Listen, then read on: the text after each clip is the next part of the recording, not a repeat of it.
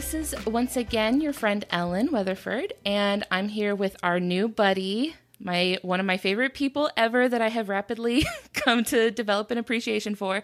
We have Dr. Oné Pagán. Say hello. Hi, how are you? I'm great, and I'm really excited to be talking to you, and I'm really excited to learn about the really cool animal that we have today. Um, but before we dig into this animal, I would like it if you could kind of introduce yourself a little bit and let our buddies at home know who we're talking to.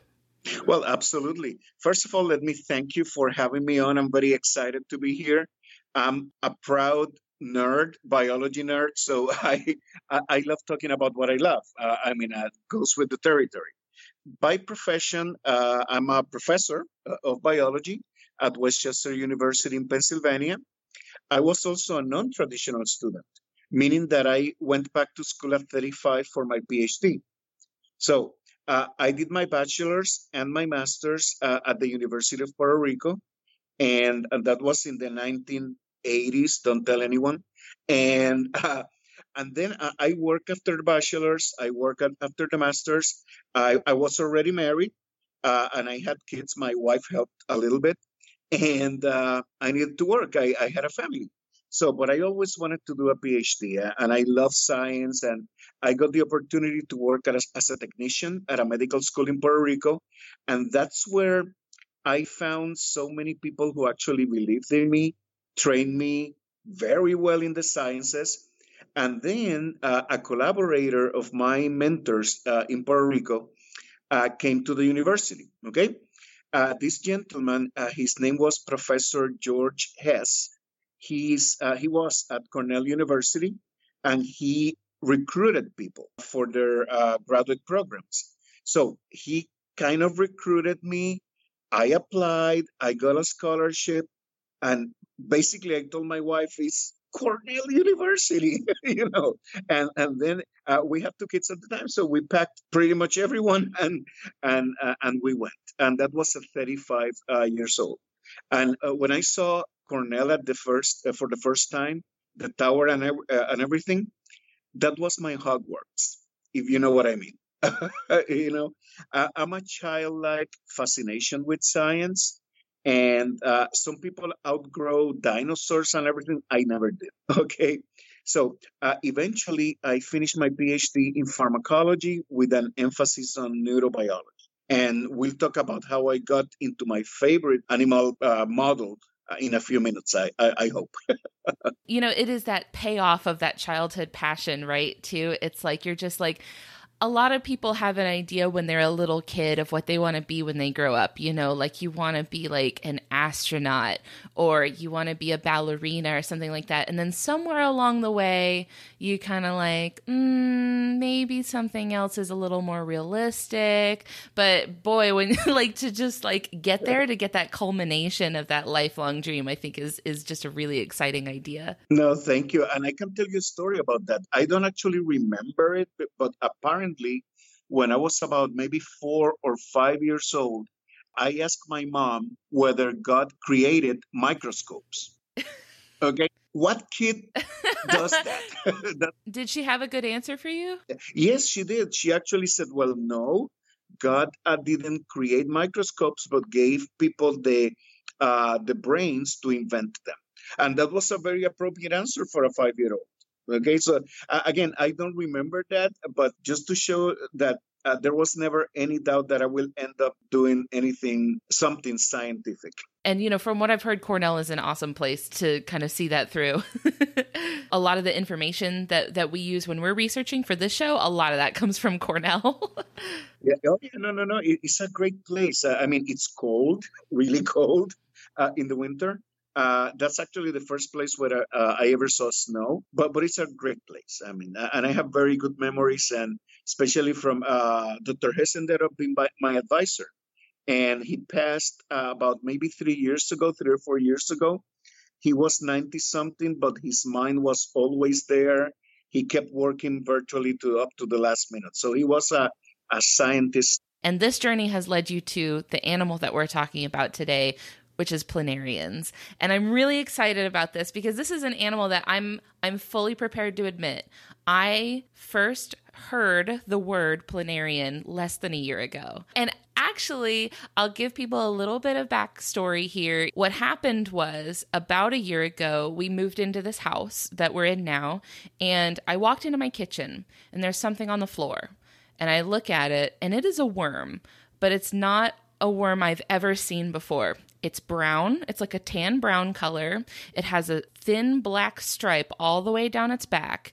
And, uh-huh. and its head is kind of flayed out into this hammerhead shape. Uh-huh. And me and my husband are looking at it and we're like, what on earth is that? I had never seen anything like it. We're so, so, so confused. So I get out my phone, of course. I take pictures of it. I post it on Twitter.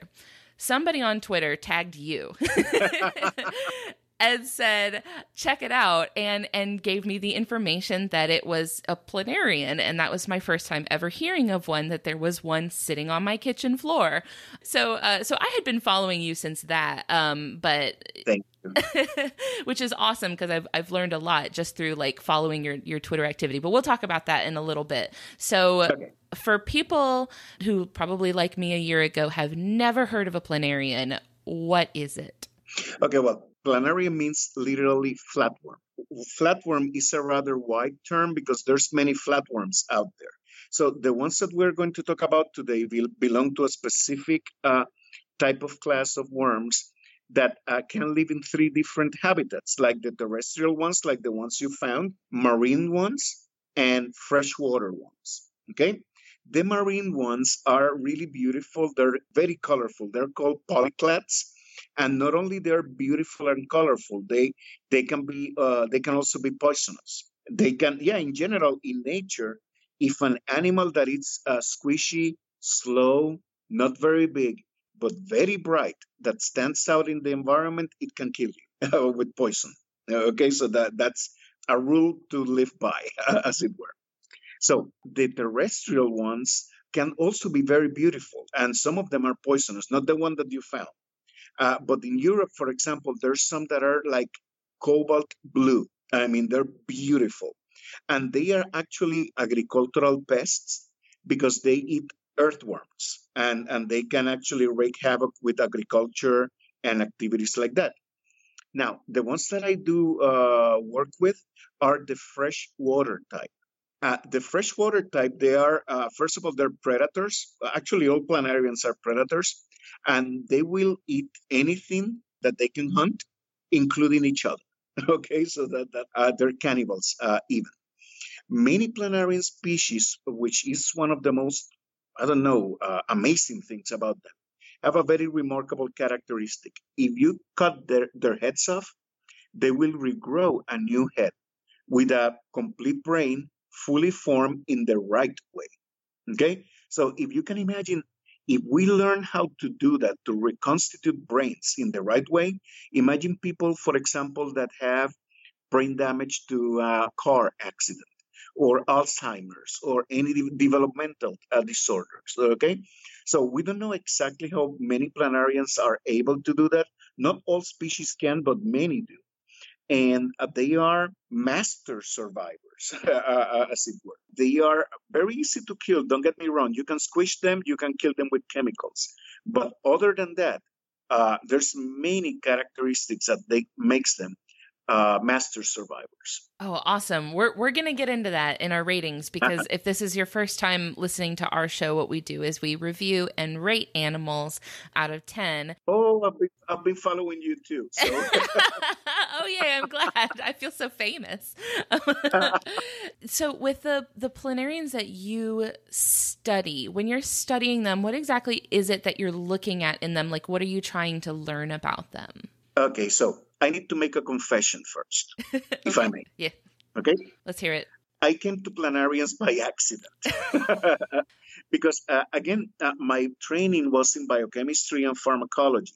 I never took a zoology course in my life.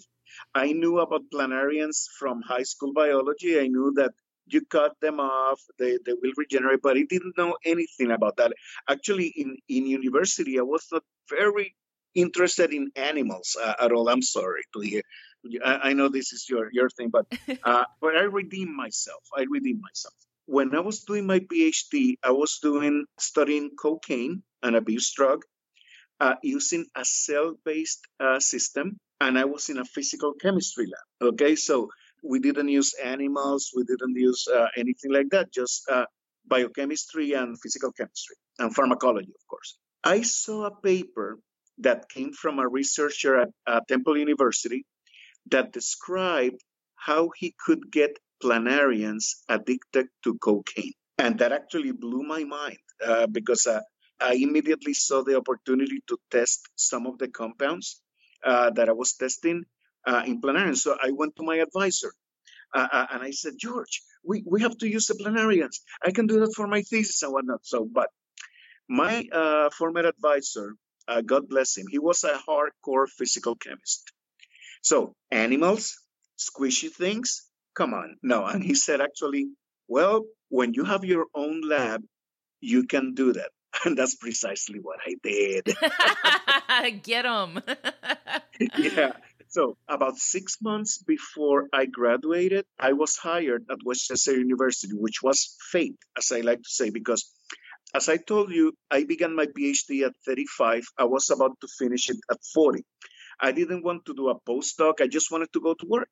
So, a little bit before six months before graduation, I started sending applications to universities.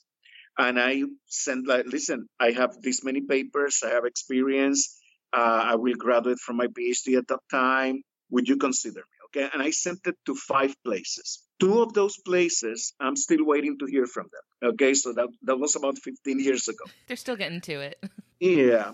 Two, uh, two places said thank you, but no thank you. And that's fair. But uh, West Chester University, look at my application. They brought me in for interviews and whatnot. And eventually I got hired. And after the fact, uh, I was very surprised because, uh, I mean, I was happy. Don't get me wrong. I accepted the, the offer and everything. But I asked the uh, now chair of the department what made the difference because they, they kind of trust me that I would finish the, the PhD uh, and everything. First, they did something a little sneaky. when they decided that they wanted to hire me, they called my advisor uh, and told them, listen, we want to hire Oné. Can you guarantee that he will graduate by the next uh, fall? And he said, yes, yeah, he's finished, he's writing. The funny thing is that when I got the offer, I went to, to George again. Guess what? Uh, and I said something inappropriate, but uh, which I'm not going to repeat. But I was hi- I was hired and everything. And he sat back and said, I knew about that a week ago. they spoiled it. They spoiled the surprise. Yeah. And then I was hired. And then I asked the now chair what made the difference. And he said, listen, when you came in for your research seminar and your teaching demonstration, because we have to do both. And in the teaching demonstration, they give you a topic of their own choosing a week in advance and you have to build a class, a lecture about that. And the person said, Listen, you didn't lecture, you taught.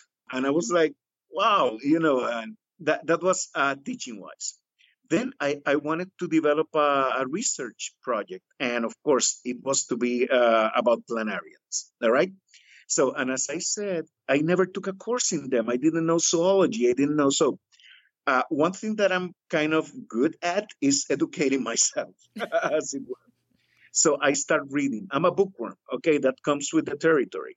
I educated myself on planarians, behaviors, and everything because most people use planarian for regeneration and developmental biology research. I use them for pharmacology, meaning that I test substances that maybe may serve as antagonists, as it were, against abuse drugs. Okay. In my laboratory, we test cocaine, nicotine, several uh, substances, and we are actually developing a relatively new field called the pharmacology of regeneration.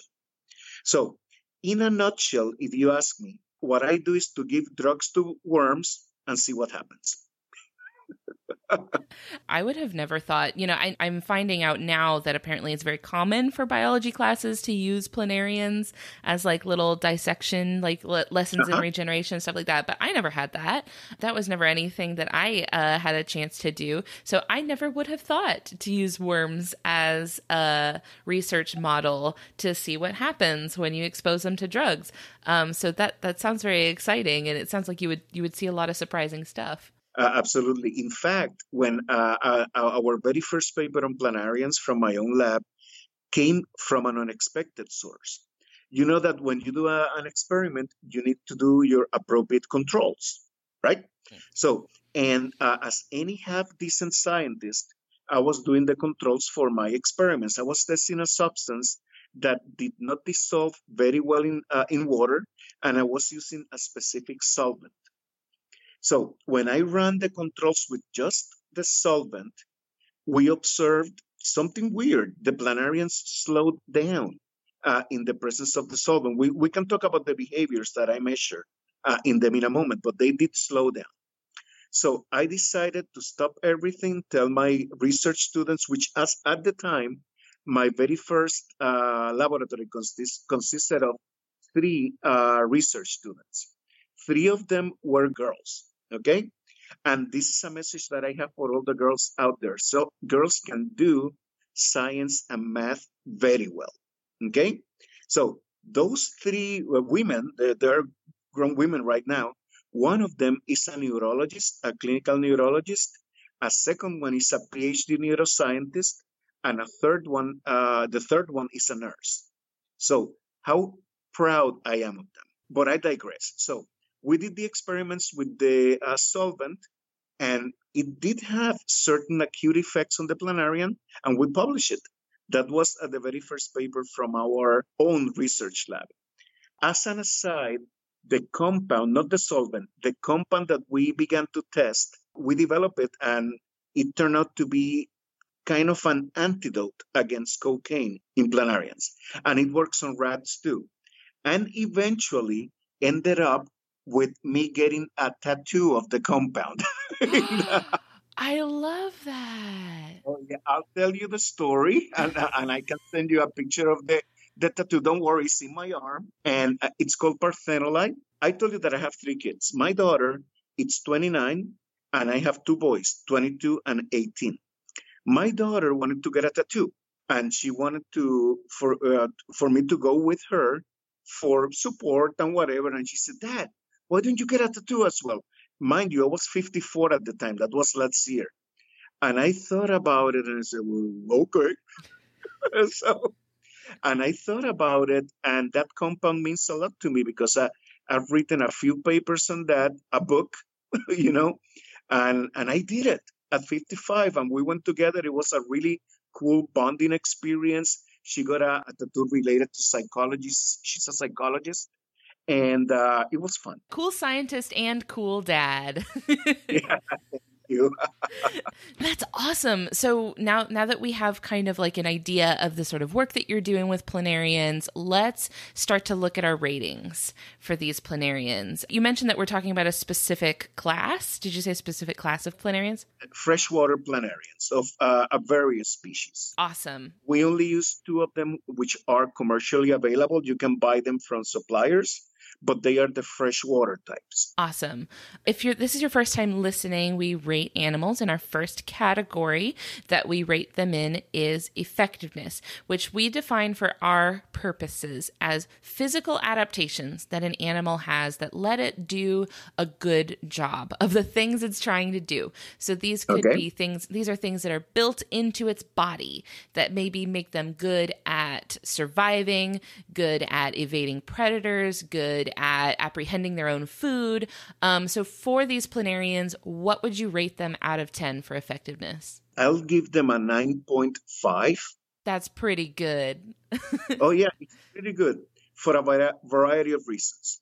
Uh, let's suppose that they, first of all, the, the ones that I work with, again, they're freshwater planarians. They're small, maybe a couple of inches long tops. Uh, many of them are way smaller than that. And they are worms. They're squishy, they're not particularly fast, these types are not poisonous at all. So, what do they do to defend themselves? Couple of things. They hide. That's uh, one thing. They uh, like to be in dark uh, places. And I always, uh, I'm also a science fiction fan, so I like to say that they uh, they're always in the dark side, uh, as it were. So, but let's suppose that there's a fish who gets a hold of one of those planarians and bites a little piece out of it. That planarian will not die. The piece that is left will regenerate into a whole body. Okay, so that lets uh, the worm survive to live a, a, another day. And that process, remarkably, can happen for all intents and purposes indefinitely. In some planarian species, there doesn't seem to be a limit for regeneration. And another thing, sorry, they don't seem to get old. Like like ever. yeah, no, ever. Uh, some species, uh, the, the markers for senescence are not present there. And many people, not my lab, but many people are studying why that, that is so. Okay. And uh, they reproduce in two main ways. Uh, the usual way, okay, uh, they are hermaphrodites, they have both sexes in them, but also depending on the population density, they can latch on to the bottom of the pond or something like that, and they hold on to their life. The rest of the body keeps stretching and stretching and stretching until it breaks. Each half then develops into a new worm. So they have those two types of uh, reproduction uh, strategies. I didn't give them the full 10 because they're easy to kill. They can be squished, they can be killed with chemicals. okay.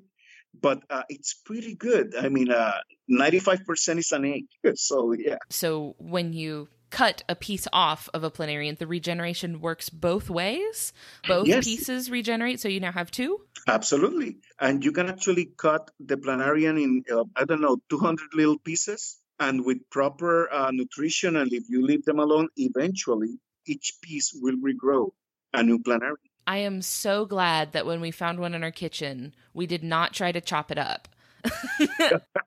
because you know i i looked it up so the, the one that we had in our kitchen ended up being an invasive species where we live in florida yes and so the recommendation from from what I found was to kill it if you found it, because um, you know F- Florida is we've talked about this before. Florida is like one of the biggest hit places in the U.S. by invasive species, um, mm-hmm. and so you know this little guy was just running around, and and so the thing on it said that we were supposed to to it said humanely euthanize them, and I could not bring myself to do it. I really I was like I get that it's the right thing to do, but I really don't have the heart to do it. I know. Um, so I just gave it to my husband. I was like, "Here, you figure it out. you do something okay. with this." Um, but I'm really glad I didn't try to chop it into pieces because then that would have made the problem even worse. Absolutely. so, um, you mentioned that they're predators and that they're eating other little things. I'm assuming things that are smaller than them. Where is the opening through which they uh, take their food in? Like, how do they eat? Okay, so they have a mouth, but not in the place that you would expect it to be. Uh, they can sprout from near the middle of their bodies, where we would have our belly buttons. Okay, uh, a tube called a proboscis, just like the alien in a movie, something like that, and that can latch on to the prey and suck it dry. So, and I've seen planarians wrap themselves around like water fleas, like like snake, and and do that, and it gets worse they excrete their waste products through the same orifice. All right. One door, enter and exit. Are you sure that's a real animal? This sounds like a science fiction alien. I, this doesn't sound like something that exists on our planet. No, I promise you they're real. it sounds like something you would hear about in Star Trek or something Star like that. You're my kind of person the thing that I was reading reading about the little worm that I found in my house said that they eat snails, and that was very confusing to me because I was like, "How can a worm eat a snail? A snail is very tough." because they can actually insert their proboscis in where in the the opening of the snail shell, and they can actually suck it dry from the inside. It's like an ice cream cone that it just has that hard exterior, and you just slurp it right out. Absolutely. Uh, again, they, they, they also eat earthworms. They they they are hunters. Uh, and that's part of the reason why they have a relatively highly developed brain. And how is it that they hunt? Like, by what means do they sort of like perceive and detect their prey? Can they see? Can they hear? Like, what is their sensory experience like? Mainly olfactory. Uh, as far as I understand it, they don't see very well. They can they can see light and dark. Okay, the, that differences, but they cannot form an image. Their eyes are too simple for that. Uh, they don't have a lens, they don't have anything like that. So it's mainly olfactory. I suppose that the terrestrial ones, they can actually feel vibrations uh, in the ground and everything, but I'm just speculating uh, this time. But I do know that the uh, freshwater planarians, they can hunt by smell. And furthermore, they can uh, flee away from predators by smell. Uh, if you put, for example, the scent of a frog in the water, they swim away from that. Okay, so so they detect things from uh, an olfactory way, and funnily enough, their olfactory organs are located where we would have our ears. so they, they have something called the auricles, and they look like ears, but those are the chemoreceptors that they use to detect chemicals in the environment. Oh, okay. That's pretty cool because I, I would have expected them to just be kind of like, you know, squiggling around on the ground with very little sense of where to go or sense of direction or anything. But they're a little more um, directed than yep. I thought they were. Predators have to be smarter than prey. So that's, uh, yeah, the way nature works. That's awesome. So that is a great transition into our next category um, for ratings, which for us is ingenuity. We define ingenuity as behavioral adaptations that let an animal solve problems that it faces every day, or these are like clever things, maybe strategies it uses, things that it does with its body to make it do a good job of the thing it's doing. I know that's a super eloquent way of saying it, very sciency. Um, but so, what would you? give give these planarians for ingenuity? I give them a 10. Oh, wow. Because, uh, first of all, they're invertebrates, and invertebrates in general tend to be underrated. Uh, in, in, nature. Okay, so even uh, when you call somebody spineless, it's an insult. okay, so uh, so that's a there, nothing is farther from the truth because, uh, for example, planarians they have a relatively developed brain with many similarities to our own, not only biochemically and physiologically, but also shape-wise. They have the two lobes that, that we have, but there's a difference. You know that in the case of vertebrates like us, we have one brain, two lobes, and one spinal cord. Planarians have two, one per brain lobe. And those uh, spinal cords, they are joined together by nerve endings. So uh, that's part of the reason why they tend to display highly sophisticated behaviors. We already talked a little bit about how they reproduce when the population density is too uh, different or wh- whenever they need it. They hide uh, from predators using light and dark by smelling the environment. They hunt by, again, smelling the environment and whatnot. And we have this, um, by we, I mean the scientific community they can form uh, memories and they can be trained to uh, respond to a, a, small electric stimulus like you would do with a, with a rat. But even more surprisingly, if you train a planarian to respond to a light or something like that, you cut their head off. When you regrow their head, the head remembers, uh, the, the body remembers. So where does the memory was stored? It was not in the brain completely, at least. They have many surprisingly sophisticated behavioral strategies uh, to survive.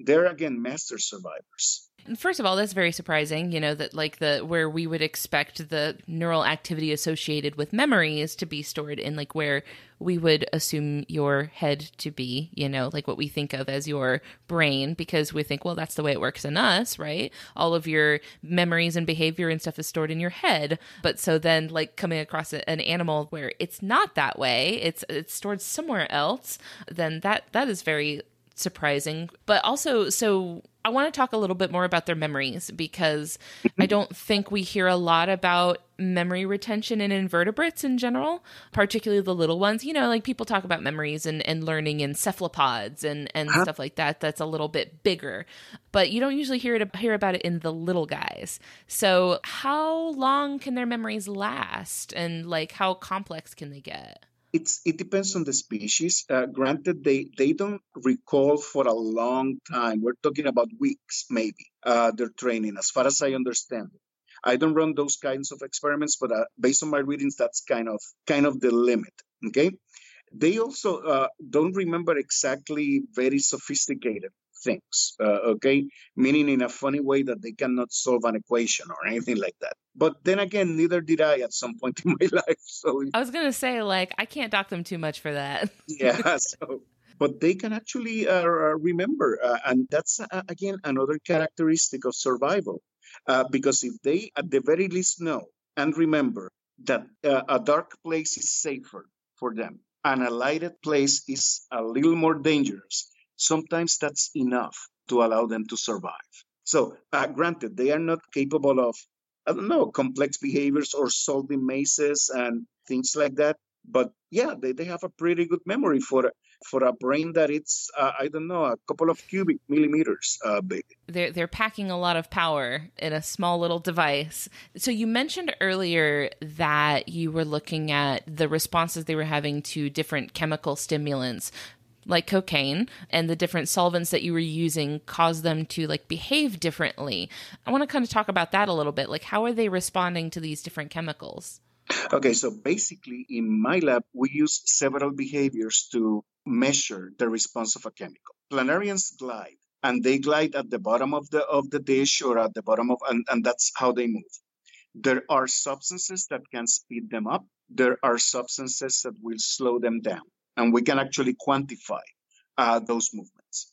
Some other substances, when uh, they are given at relatively high concentrations, they cause seizures. The planarians begin to twitch, and you can count how many twitches per concentration, so you can quantify that. Also, we can take advantage of the preference for dark places against light places. We can get a petri dish, cover half of them, uh, with black electric tape.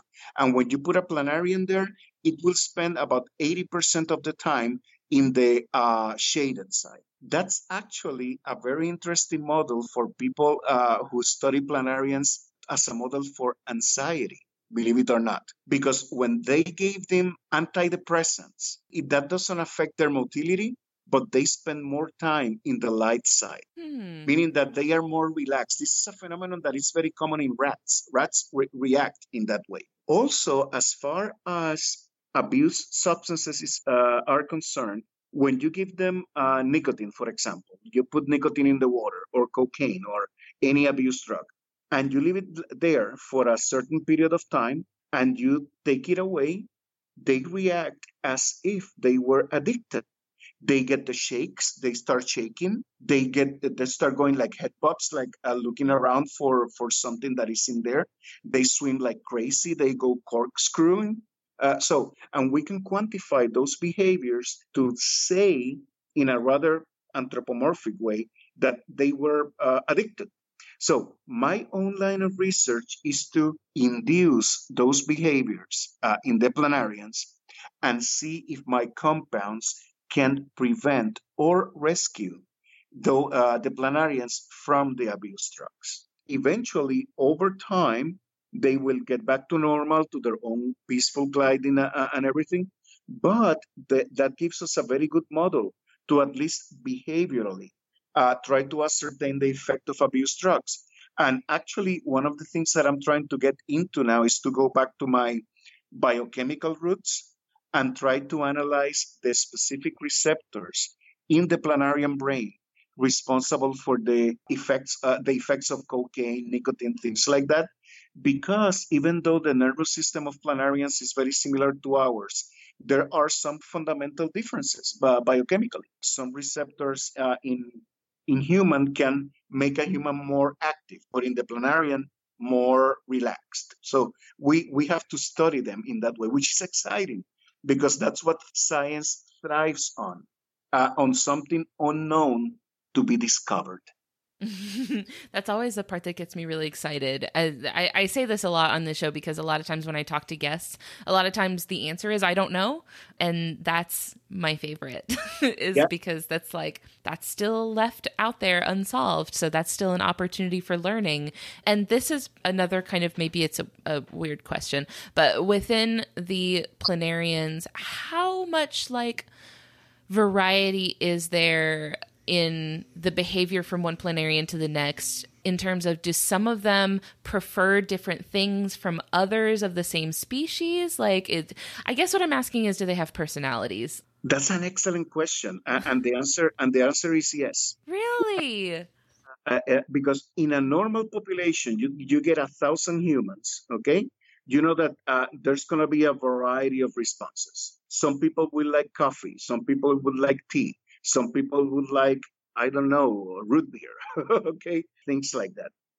Even in a clonal planarian population, okay, meaning that if you cut a planarian in two, let them grow, then you cut each half in, uh, in two, so you have four. You can get a, a, a clonal population, they're clones of each other and yet they will express their own behaviors because even though their genetics are the same, the specific connections in their brains are not. In the same way that, again, uh, if you had a, an identical twin, you are very much like your twin in certain things, but one of you may like one uh, red and one of you may like blue, and that's a reflection reflection of the specific makeup of the brain. So yeah, they display again their own, for lack of a better word, individuality or personality, as you said. I guess that's probably, you know, something that you want, you know, like over time in order to like progress evolution, you want that variation, right? Like you don't want Absolutely. every single one to be exactly the same. Otherwise, you're not going to progress at all. So I like that, you know, even though there are so many differences between how our brain works and how their brain works and how our spines are oriented and how their nervous system is oriented, but there's still some overlap. Exactly. It's common ground. And that's why we can do biomedical research. We have to, to understand that all life on Earth is related. And that's why we can do research on animal models. Uh, and that's controversial, but, but it's a necessary thing to do uh, when done humanely. And that's part of the reason why I work uh, in worms too, because I, I would feel very uh, reluctant to do research in rats and, God forbid, monkeys. Uh, you, you know, so you know where I'm coming from. Yeah. You know, you mentioned that you didn't come from a background of zoology or or didn't intend to like work closely with animals, but I feel like planarians are a good gateway animal. It's like if you're not already into animals, it's like, okay, well, here's one that is really cool and it seems like an alien. So it doesn't seem like an animal at first, but it'll get you there. Absolutely, yeah. And they are uh, I mean, I'm very fond of them because I, I, I, personally believe, uh, and that goes to to the to the next rating that we're going to talk about soon, that they're very cute. okay, and and that's again is subjective, but you know, uh, I think many people would agree with me in that semi-professional assessment. yeah, so the the one that we found, you know, at first glance I don't think I would have described it as cute because I was a little bit confused by it and not expecting it to be there.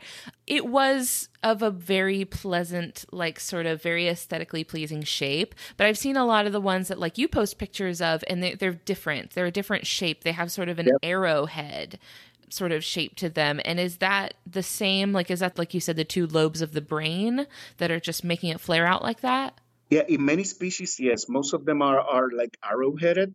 They are also cross-eyed uh, for some reason uh, most of them. Nobody knows why. And uh, but some of them they have different head shapes. Uh, they some of them they uh, you describe the terrestrial planari- planarians as hammerheads mm-hmm. and that's very much uh, descriptive there are, I don't know if I sent you the picture of that, but there's a freshwater species that are hammerheads too. And they regenerate weirdly. Remember that I told you that they varied in their ability to regenerate? The uh, hammerhead planarians, the freshwater ones, if you cut their heads off, they regenerate their heads, but tiny heads. oh, little ones. Yeah, yeah little t- tiny heads. Do you re- do you remember the Men in Black movies?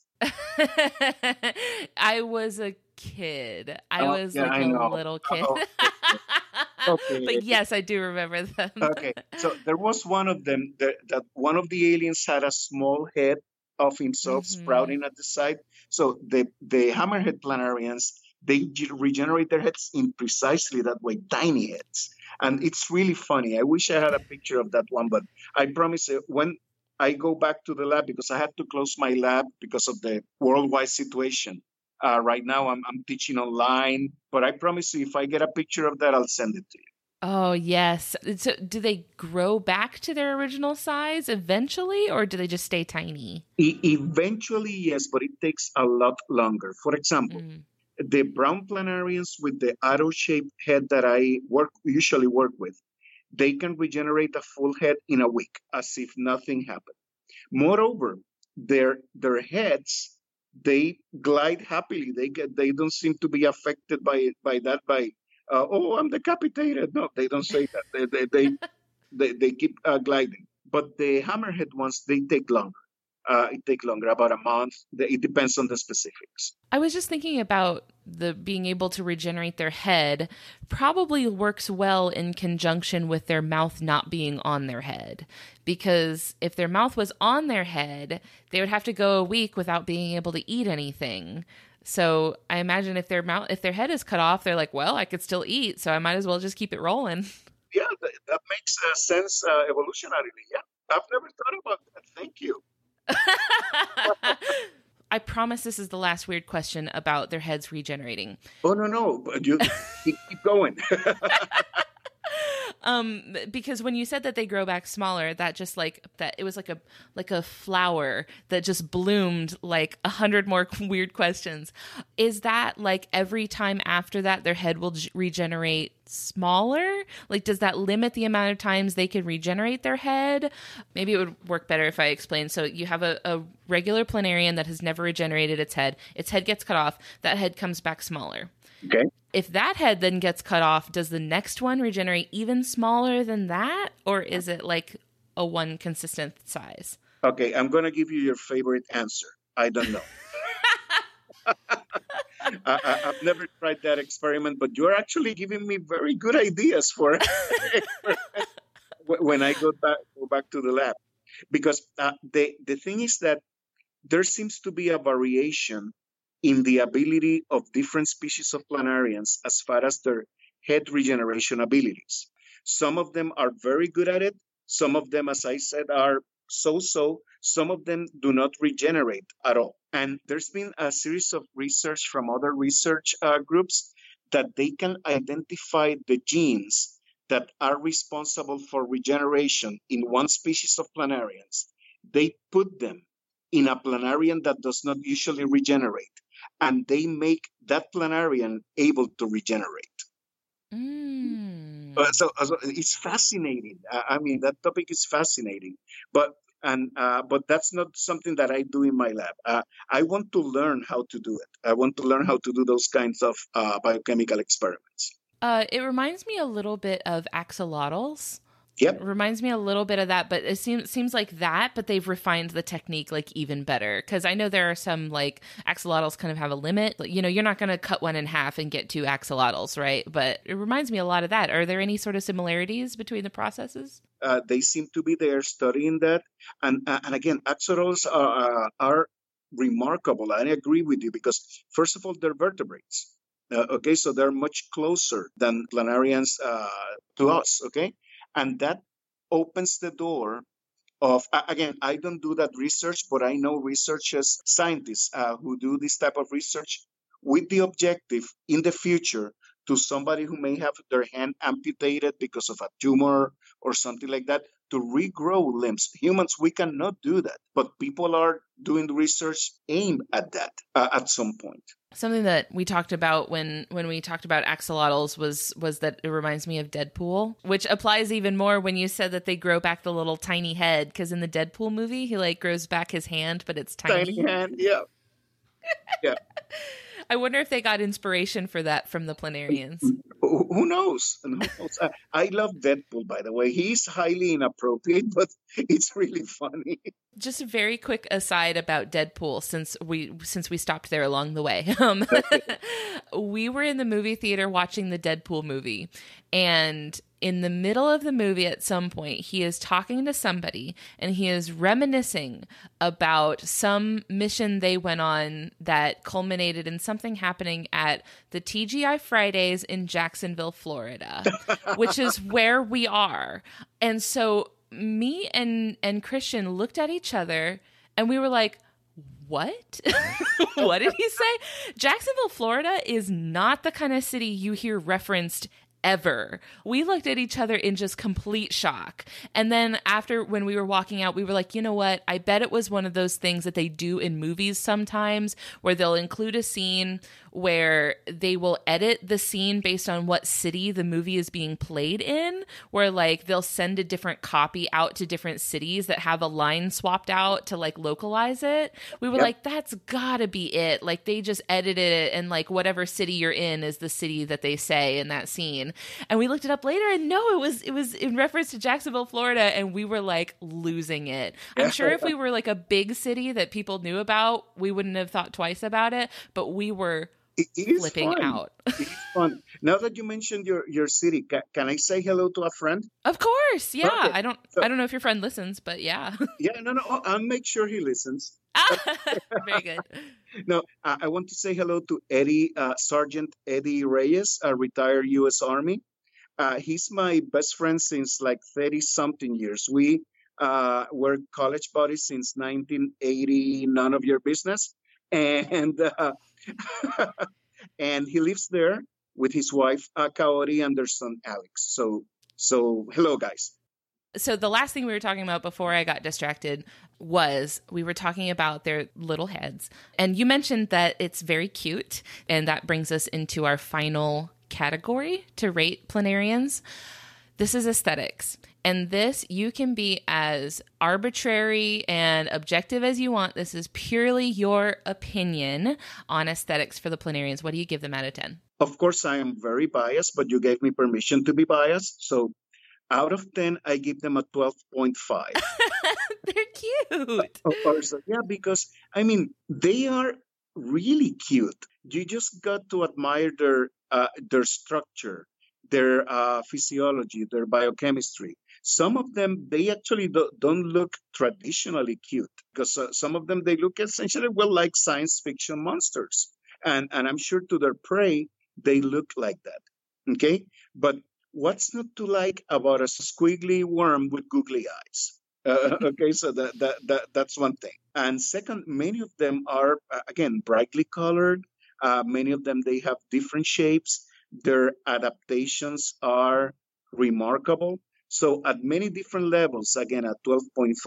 I think that a lot of people, when they think of worms, uh, the sort of knee jerk reaction is to associate them with like icky things, right? Yep. Like like worms are always assumed to be dirty and slimy because I think usually people are thinking of earthworms. Yep. Which honestly, earthworms are not that gross, y'all.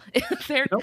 if you look nope. up close to them, they're kind of cute too, a little bit. If you really like look at one. Absolutely. But so I think that looking at some of the really cute little head shapes and and silly eyes of the planarians, I think could win some people around to Team Worm. Yeah. You mentioned that some of the marine ones are like brightly colored. What kind of like coloration do they come in? A wide variety. You you can see them uh, uh, blue, red, green, uh, orange, striped. There's a, again a wide variety of polyclads uh, out there, and I consider them some of the most beautiful animals in the sea, with the possible exceptions uh, exception of oh brother, I forget which ones they are, but they look like bunnies. Oh yeah, Th- those are prettier. I, I gotta admit. Uh, but but polyclads polyclads are beautiful, uh, most of them at least. Is there any sort of relation to like nudibranchs? Not that I know of. Uh, not, not not a close relationship. That's for sure. I was thinking because when you're talking about like being bright and colorful, of course, I'm thinking of like the the pretty little nudibranchs that you'll see swimming around. Sometimes they're always the ones that everyone likes to post beautiful pictures of. Yeah. Are there any?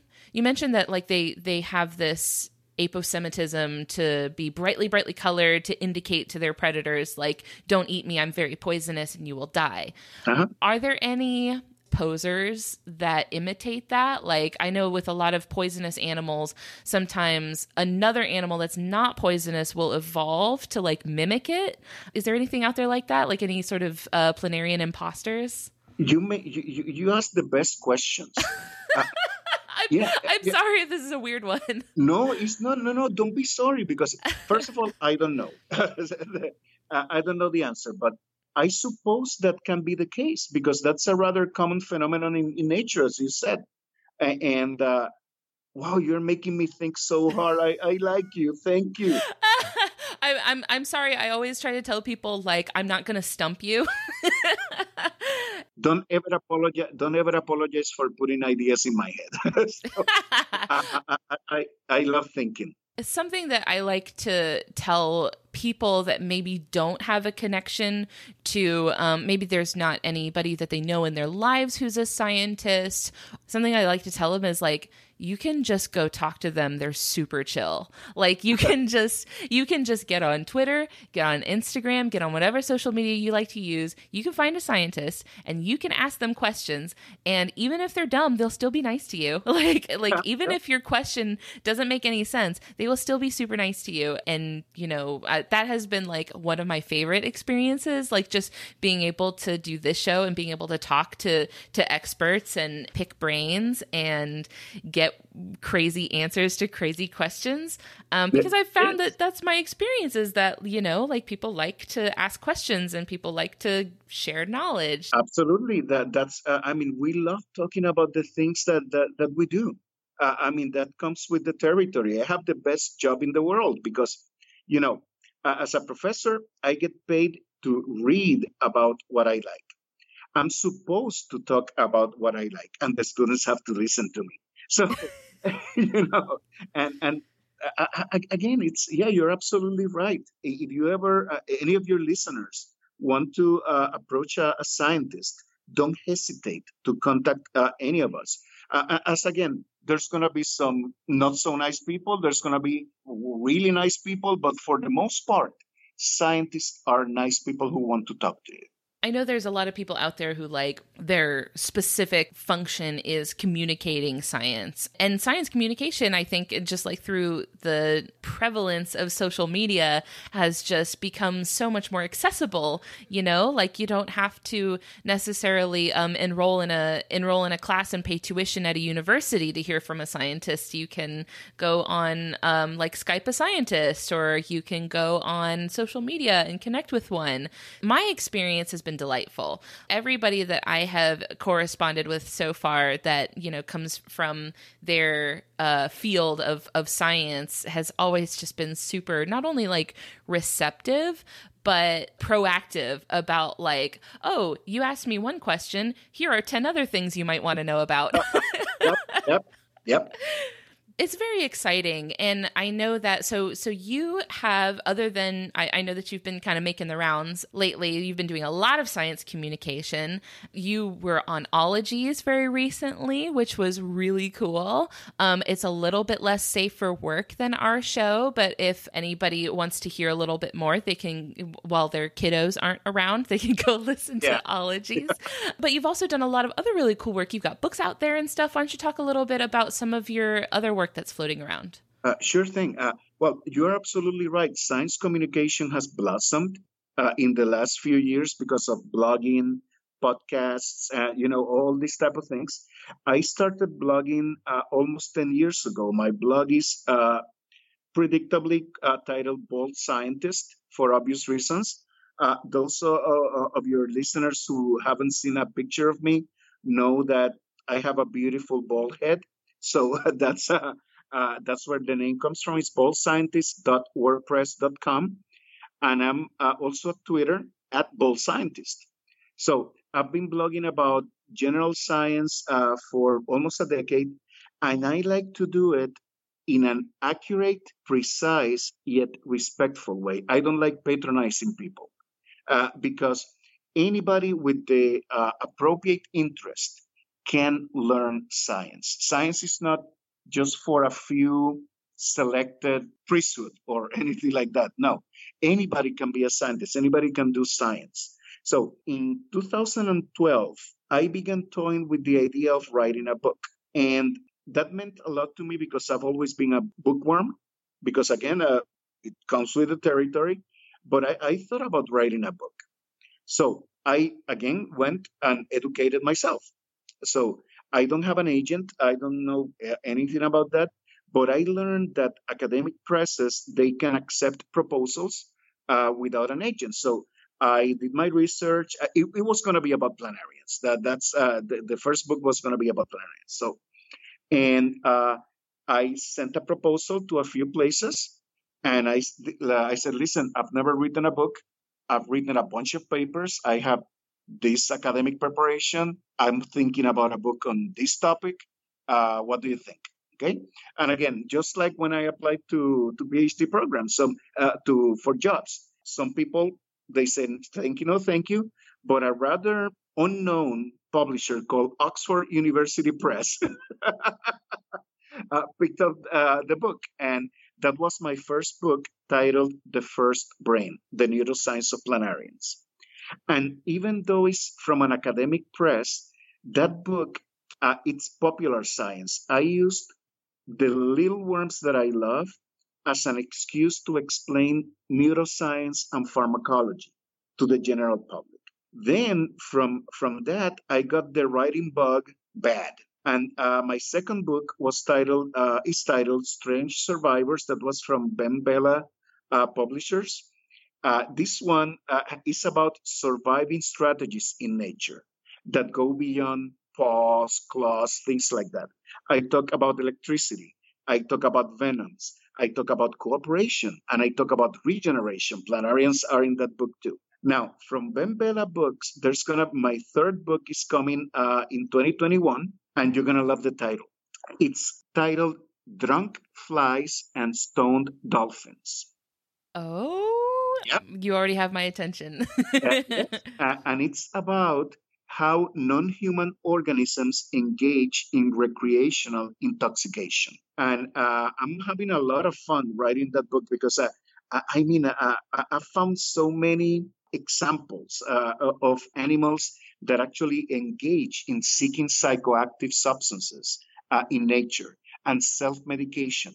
In a real sense, we learn how to get medications from nature by observing animals and, and the type of plants that they ate, uh, all these type of things. And that's kind of what, what the book is about.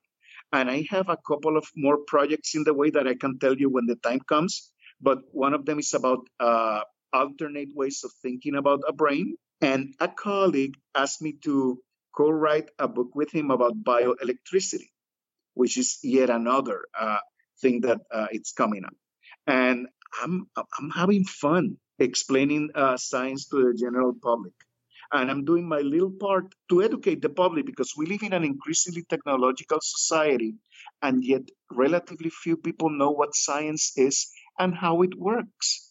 And, and this is essential in, in our times. And of course, I know I'm preaching to the choir here. I mean, to, to you and your listeners but but it's a very important thing. And we could have the next uh, little One sitting out there, you know, thinking about, you know, maybe I want to be a scientist, you know, could just hearing the voices of people that have experienced it and lived it and lived like the science life, I think makes it seem like a more attainable goal. So, uh, for people that you know want to follow you on Twitter, you're on there a lot. You're you're super friendly and super easy to talk to.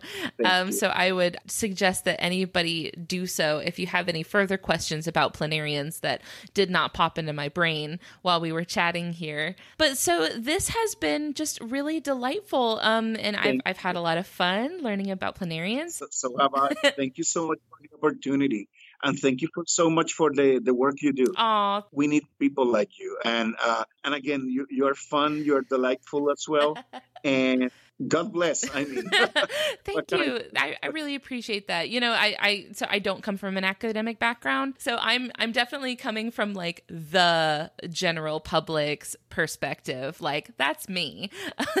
I just have a microphone. but you're interested. You have the brains to do it, and you have that curiosity that cannot be taught. oh, do go on. Well, I appreciate all the time you've spent with us here today. Um, I'm going to go ahead and let you go. I know that you are a busy guy. You're in high demand. You're quite popular. so I will set you loose. But thank you so much for spending this time with us today. Thank you so much. Stay healthy and safe. And my best to you and your family. Thank you. You too. Bye. Bye.